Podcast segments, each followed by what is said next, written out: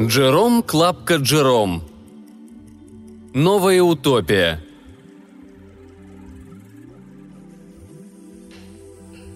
Мне случилось провести чрезвычайно интересный вечер. Я обедал кое с кем из моих передовых друзей в национально-социалистическом клубе. Обед был превосходен. Фазан, начиненный трюфелями, был упоителен как поэма. И если я скажу, что Шато Лафит сорок девятого года стоил денег за него заплаченных, то мне больше ничего не останется добавить. После обеда за сигарами завязался чрезвычайно поучительный разговор на тему грядущего равенства человечества и национализации капитала. Сам я не принимал большого участия в разговоре, так как вынужденный с юности зарабатывать себе на пропитание не имел ни времени, ни случая изучать подобные вопросы. Но я очень внимательно прислушивался к толкам моих приятелей о том, как уже за тысячи столетий до их появления на свет все шло наперекосяк, и как они думают в ближайшие годы навести в мире порядок. Лозунгом их было равенство человечества, полное равенство во всем, имущественное, общественное, равенство обязанностей и, как следствие всего это, равенство в счастье и довольстве. Мир принадлежит всем одинаково и должен быть разделен между всеми поровну. Труд индивидуума – собственность не его, а государства, которое его кормит и одевает, и должен быть направлен не к увеличению личного благосостояния, а к обогащению нации. Мы подняли бокалы и выпили за равенство, а затем приказали слуге подать зеленого шартрезу и еще сигар. Я пошел домой в большом раздумье. Долго не мог я заснуть и лежал с открытыми глазами, размышляя о новом мире, картину которого мне нарисовали. Как приятно было бы жить, если бы план моих друзей осуществился. Не было бы ни междоусобиц, ни зависти, ни разочарований, ни страха перед нищетой. Государство пеклось бы о всех наших нуждах от колыбели до гроба включительно, и нам совершенно не нужно было бы думать ни о чем. Не стало бы ни тяжелой работы, трех часов в день было вполне достаточно, согласно нашим вычислениям. И эти три часа обязательной работы налагались бы государством на каждого взрослого гражданина, а больше никому бы не позволяли работать, и мне бы тоже. Ни бедняков, внушающих жалость, ни богачей, внушающих зависть. Никто не будет на нас смотреть сверху вниз, как и нам не на кого будет глядеть снизу вверх, последнее не так уж приятно. Вся наша жизнь будет без нашего участия устроена и упорядочена, и нам ни о чем другом не останется думать, как только о славном призвании, каково бы оно ни было, человечества. Здесь мои мысли смешались в какой-то хаос, и я заснул. Когда я проснулся, то оказалось, что лежу я под стеклянным футляром в светлой высокой комнате, над моей головой объявление – «Спящий человек. Время – девятнадцатый век». Этот человек был найден спящим в одном лондонском доме после Великой социальной революции тысяча восемьсот девяносто девятого года. Из отчета хозяйки дома яствовало, что он к этому моменту спал уже десятый год, она забыла, как его зовут. Решено было в интересах науки не будить его, а проследить, сколько времени он будет спать, и согласно с этим его перевезли для всеобщего обозрения в музей редкостей. Посетителей просят не брызгать водой в отверстие для прохода воздуха. Благородный старичок-джентльмен, размещавший чучело ящериц в соседнем ящике, подошел ко мне и снял крышку. «Что случилось?» – спросил он. «Вас что-то потревожило?» «Нет», – сказал я. «Я всегда просыпаюсь, когда чувствую, что достаточно поспал. Какое теперь столетие?» «Теперь», – сказал он, – двадцать девятый век. Вы спали ровно тысячу лет». «А, отлично», — сказал я, слезая со стола. «Ничего не может быть лучше, чем как следует выспаться». «Вы, кажется, решили следовать своим привычкам», — сказал старый джентльмен, когда я принялся надевать свою одежду, лежавшую в ящике возле меня. «Хотите прогуляться со мною по городу? Я вам буду объяснять произошедшие перемены, пока вы будете задавать мне вопросы и делать глупые замечания». «Да», — ответил я. «Мне кажется, это именно то, что мне остается делать». «И я так думаю», – проворчал он. «Идемте». И он показал мне дорогу из комнаты. «Ну как, теперь все в порядке?» «Что в порядке?» – спросил он. «Да мир», – ответил я. Несколько моих друзей собирались как раз перед тем, как я заснул, переделать его. Все ли теперь равны и уничтожены ли преступления, печаль и все остальное в этом роде? «О да», — ответил мой проводник, — «теперь вы все найдете в полном порядке. Мы здорово-таки потрудились, пока вы спали. Смею сказать, мы превратили землю в совершенство. Теперь никому не позволяют делать глупости и допускать несправедливость. А что касается до равенства, то и лягушкам за нами не угнаться». «А говорит он совсем вульгарным языком», — подумал я, но мне не хотелось ему возражать. Мы пошли по городу. Город был чистый и тихий. Улицы, помеченные номерами, выбегали под прямыми углами одна к другой и были похожи одна на другую. Лошадей и экипажей не было видно. Транспортом служили электрические вагоны. Все люди, которых мы встречали, хранили на лице спокойное, важное выражение и до того были похожи друг на друга, что казались членами одной семьи. Все были одеты, как и мой спутник, в пару серых брюк и серую тунику, туго застегнутую на шее и стянутую у талии поясом. Все были гладко выбриты и черноволосы. Я спросил: «Все эти люди близнецы?» «Близнецы? Помилуй бог», — ответил мой спутник. «Что вам внушило эту мысль?» «Ведь все они так похожи, и у всех черные волосы», — ответил я. «О, теперь это установленный цвет волос», — объяснил мне мой спутник. «У всех у нас черные волосы. У кого они не черного цвета, тот обязан их выкрасить». «Зачем?» – спросил я. «А то как же!» – возразил старый джентльмен несколько раздраженно. «Я думал, вы понимаете, что теперь все равны. Что сталось бы с нашим равенством, если бы какой-нибудь мужчина или женщина вздумали разгуливать в золотистых волосах, а кто-нибудь еще вздумал бы завивать их? Люди должны не только быть равными в наше время, но и казаться ими по мере возможности. Указом всем мужчинам бриться и всем мужчинам и женщинам носить одинаковой длины черные волосы. Мы исправляем до некоторой степени ошибки природы». Я спросил: «Почему же черные?» Он сказал, что не знает, но на этом цвете остановило выбор. «Кто?» – спросил я. «Большинство», – ответил он, приподняв свою шляпу и опустив глаза, как бы в молитвенном экстазе. Мы пошли дальше и встретились еще со многими мужчинами. Я сказал: «Разве в этом городе нет женщин?» «Женщин?» – воскликнул мой спутник. «Разумеется, есть. Мы прошли мимо сотни, по крайней мере». «Мне кажется, я узнал бы женщину, если бы увидел», – заметил я. «Но я не могу припомнить ни одной». «А вот идут две», – сказал он, обращая мое внимание на двух особ, шедших вблизи нас, в обычных серых брюках и туниках. «Как же вы узнаете, что это женщины?» – спросил я. «Заметили ли вы металлические номера на воротнике каждого человека?» «Да, я подумал, какая масса у вас полицейских, и недоумевал, куда девались другие люди». «Ну так вот, все четные номера женщины, все нечетные мужчины». «Как просто», — заметил я. «Мне кажется, при некотором навыке вы можете отличать один пол от другого почти моментально». «О, конечно», — ответил он, — «если это нужно». Некоторое время мы шли в молчании. Затем я спросил: «Зачем это у всех номера?» «Для развлечения», — ответил мой спутник. «Разве у вас нет имен?» «Нет». «Почему?»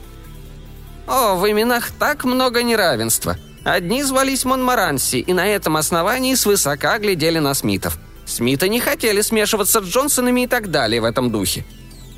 Решили упразднить имена и пронумеровать всех». «Разве Монморанси не противились?» «Да, но Джонсы и Смиты оказались в большинстве». «А не стали ли единицы и двойки глядеть свысока на троек и четверок и так далее?» «Вначале да, но с уничтожением богатств номера потеряли свою ценность, если не считать их роли в промышленных предприятиях или акростихах. И теперь номер сто считается ничуть не выше и не ниже номера миллион». Я еще не умывался после сна, потому что в музее не было этого приспособления, и теперь начинал чувствовать неудобство от жары и грязи. «Нельзя ли где-нибудь умыться?» – спросил я. Он ответил мне: «Нет, нам нельзя мыться самим.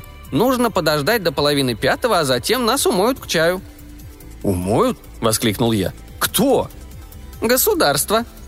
Затем он рассказал мне, что они нашли невозможным поддерживать равенство, если каждый моется самовольно. Одни мылись три или четыре раза в день, тогда как другие не касались воды и мыла в течение целого года, следствием чего и явилось два ясно разграниченных класса – чистых и грязных. И старые классовые предрассудки стали оживать. Чистые презирали грязных, грязные ненавидели чистых. Чтобы положить конец расколу, государство решило само производить умывание. И каждого гражданина отныне умывают дважды в день специально назначенные государством чиновники. Частные же умывания запретили. Я заметил, что по дороге нам совсем не попадалось домов, а только ряды баракообразных строений одинакового размера и вида. Случайно на углу мы наткнулись на здания меньших размеров с вывесками «Музей», «Госпиталь», «Зал дебатов», «Баня», «Гимназия», «Академия наук», «Промышленная выставка», «Школа красноречия» и так далее. Но жилых домов все не было видно. Я спросил: «Что же, в этом городе никто не живет?» «Что за глупые право вопросы вы задаете? Где же, думаете, вы живут люди?» «Вот именно это я и хотел у вас спросить. Я нигде не вижу домов». Он ответил: «Нам не нужно домов, по крайней мере, таких, как вы думаете. Мы теперь социалисты. Мы живем в равенстве и братстве. Мы живем вот в этих блокгаузах. В каждом блокгаузе помещается тысяча граждан. В нем поставлены тысячи кроватей, по сотне в каждой комнате. Есть ванные комнаты, раздевальные, столовая и кухня. Ежедневно в семь часов раздается колокол, все встают и убирают свои постели. В половине восьмого мы отправляемся в одевальную, где нас моют, стригут и причесывают. В восемь часов завтрак. На взрослого гражданина отпускается по пинте овсянки и по полпинты теплого молока. Теперь мы все строгие вегетарианцы. Число вегетарианцев сильно возрастало за последнее столетие, и благодаря совершенству своей организации они абсолютно побеждали на выборах за последние пятьдесят лет. В час опять бьет колокол, и мы собираемся к обеду, состоящему из бобов, компота из фруктов. Два раза в неделю подается еще пудинг, а по субботам плум-пудинг. В пять часов чай, а в девять огни тушатся, и все ложатся спать. Мужчины живут в блокгаузах в одном конце города, а женщины – в другом». Мы прошли еще несколько миль, но мимо нас тянулись все те же улицы с огромными блокгаузами. Я спросил наконец: «Разве тут в городе нет ни лавок, ни магазинов?» «Нет», – ответил он. «На что нам лавки и магазины? Государство кормит нас, одевает, дает жилье, лечит, хоронит. Для чего же нам лавки?» Прогулка начала утомлять меня, и я сказал ему: «Нельзя ли зайти куда-нибудь выпить?» «Выпить? Что вы имеете в виду?»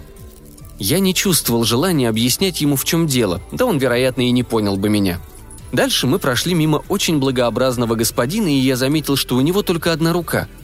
В продолжении этого утра я встретил двух или трех рослых одноруких субъектов, и, помню, меня это заинтересовало. Я заметил это своему проводнику. Он сказал: «Видите ли, если кто-либо вырастает больше обыкновенных размеров, мы отрезаем ему руку или ногу, чтобы подровнять его с остальными. Природа, понимаете ли, немного отстала от века. По мере возможности мы стараемся ее подправить». Я сказал: «Мне кажется, вы не сможете упразднить ее». «Совершенно нет», — ответил он. «Мы только желаем этого. Но», — прибавил он с гордостью, — «мы уже порядком успели». Я спросил: «А что вы делаете с исключительно умным человеком?» «О, теперь нас это мало беспокоит. Теперь мы надолго гарантированы от подобной опасности. Если это случается, мы делаем хирургическую операцию, которая низводит данный мозг до степени обыкновенного. Иногда я жалел, — прибавил старый джентльмен, — что мы не можем поднять качество мозга вместо того, чтобы понижать его. Но, разумеется, это невозможно». «Думаете ли вы, что правильно поступаете, подрезая и укорачивая людей таким манером?» «Разумеется, правильно». «Вы слишком самоуверены», — возразил я. «Почему это «разумеется, правильно»?»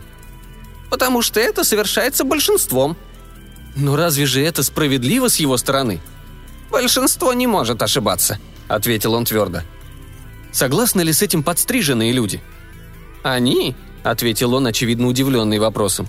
«Да ведь они в меньшинстве, знаете ли». «Да, но даже меньшинство имеет право обладать своими руками, ногами и головой». «Меньшинство не имеет никаких прав», — отвечал он. «В таком случае лучше присоединиться к большинству, если хочешь жить здесь, не правда ли?» Он ответил: «Да, многие так и делают. Они находят это более удобным для себя». Город начинал терять для меня интерес, и я спросил, нельзя ли выйти в поле для перемены впечатлений. «О, да, конечно», — сказал мой спутник, но выразил сомнение, что мне там понравится. «В мое время было так хорошо в полях, в деревнях. Огромные зеленые деревья, лужайки, густо поросшие травой, волнуемой ветром. Прелестные коттеджи, обсаженные розовыми кустами». «О, вы все это изменили», — прервал меня старый джентльмен. Теперь у нас имеется огромный огород, правильно пересекаемый дорогами и каналами под прямым углом. В полях теперь нет красоты. Мы упразднили красоту. Она мешала нашему равенству. Теперь у нас все и везде одинаково, и нет места, которое чем-либо отличалось бы от другого». «Можно ли переселяться в другую страну?» – спросил я. «О да, если угодно», – ответил мой спутник. «Но к чему? Все страны теперь совершенно одинаковы. Теперь всюду один народ, один язык, один закон, одна жизнь». «Неужели же?» – спросил я. «Нигде нет ни разнообразия, ни перемен. Чем вы развлекаетесь? Есть ли у вас театры?» «Нет», – ответил он. «Нам пришлось упразднить театры. Сценический темперамент меньше всего мирился с принципами равенства. Каждый актер считал себя лучшим в мире и выше, разумеется, всех прочих смертных. Не знаю, так ли это было в ваши дни?» «Точно так», — ответил я, — «но мы не обращали на это внимания». «А, но мы обратили», — ответил он. «И, конечно, закрыли театры. Притом наше общество «Белые тесемки» постановило, что все развлечения и забавы порочны и реакционны, а так как это было энергичное и стойкое общество, то оно вскоре привлекло на свою сторону большинство, и теперь все забавы строжайше запрещены». «А позволяют ли вам читать книги?» – спросил я. «Да, но их пишут теперь мало. Видите ли, благодаря тому, что все мы живем столь совершенной жизнью, что нет ни неправды, ни горя, ни любви, ни грусти, что все теперь урегулировано и упорядочено, не о чем стало писать, кроме, разумеется, назначения человечества». «Верно», — сказал я. «Это я понимаю. Но что же со старыми произведениями, с классиками? У нас были Шекспир, Скотт, Теккерей, да и у меня имелись две-три штучки не совсем плохого собственного изделия. Что вы сделали со всем этим?» «Мы сожгли этот хлам», — сказал он. «В них полно старых, несправедливых замечаний о древних, неправдивых, тяжелых временах, когда люди были скорее рабами или вьючным скотом, чем людьми». Затем он сказал мне, что старые картины и статуи были уничтожены. Отчасти по той же причине, отчасти потому, что не нравились обществу «Белой тесемки», вошедшему теперь в большую силу, а новое искусство и литература были запрещены, потому что подобные вещи не согласуются с принципами равенства. Они заставляли людей мыслить, а мыслящие люди становились умнее неразмышляющих, и те, кто не хотел мыслить, воспротивились, и, будучи в большинстве, запретили все это. «Много ли работают ваши граждане ежедневно?» «Три часа, после чего остаток дня всецело принадлежит им». «Ага, вот мы и подошли к тому, что мне нужно», — заметил я. «Что же вы делаете в продолжении двадцати с лишним часов?» «О, мы отдыхаем». «Как? Двадцать один час отдыхаете?» «Да, отдыхаем, размышляем и разговариваем». «О чем же вы думаете и беседуете?» «О чем? О том, как скверно было жить в старое время, и о том, какую счастливую жизнь мы теперь ведем, и, и о назначении человечества». «А что вы разумеете под этим? В чем заключается назначение человечества, по вашему мнению?» «О, в том, чтобы жить как теперь, даже в еще большем равенстве, чтобы еще больше работ производилось электричеством, чтобы у каждого было два голоса вместо одного, чтобы...» «Еще один вопрос. Не отнимаю ли я у вас времени расспросами?» «О, нет. Наша беседа входит в счет моей обязательной трехчасовой работы для государства». «Меня это радует. Мне было бы очень неприятно отнимать у вас время вашего отдыха, но мне хотелось бы задать вам еще один вопрос. Много ли людей в ваше время совершают самоубийство?» «Нет, этого с нами никогда не случается». Я вгляделся в физиономии проходивших мимо нас мужчин и женщин. Почти на всех лицах застыло терпеливое, почти унылое выражение. И вдруг я вспомнил. Это то самое выражение, которое я всегда замечал на мордах лошадей и быков, которых мы держали в старом мире. Нет, этим людям не придет в голову мысль о самоубийстве. Странно, отчего это все лица вокруг меня как бы заволокло туманом? И где мой спутник? И почему я сижу на мостовой? Чу, да это, право, голос миссис Биплс, моей старой хозяйки. Неужели и она спала тысячу лет? Она говорит, что теперь двенадцать часов, только двенадцать? Значит, я буду без умывания до половины пятого? А я грязен, мне жарко и болит голова. Батюшки, да я в постели. Неужели это был сон? Я снова в девятнадцатом веке. Сквозь открытое окно я слышу шум и суету старой милой жизни. Люди сражаются, стремятся, работают и пробивают себе дорогу. Люди смеются, грустят, любят, совершают злодейства, творят великие дела. Падают, борются, помогают друг другу. живут. А мне предстоит сегодня работать гораздо более трех часов, и я рассчитывал встать в семь часов. Нет, не следует курить много крепких сигар на ночь.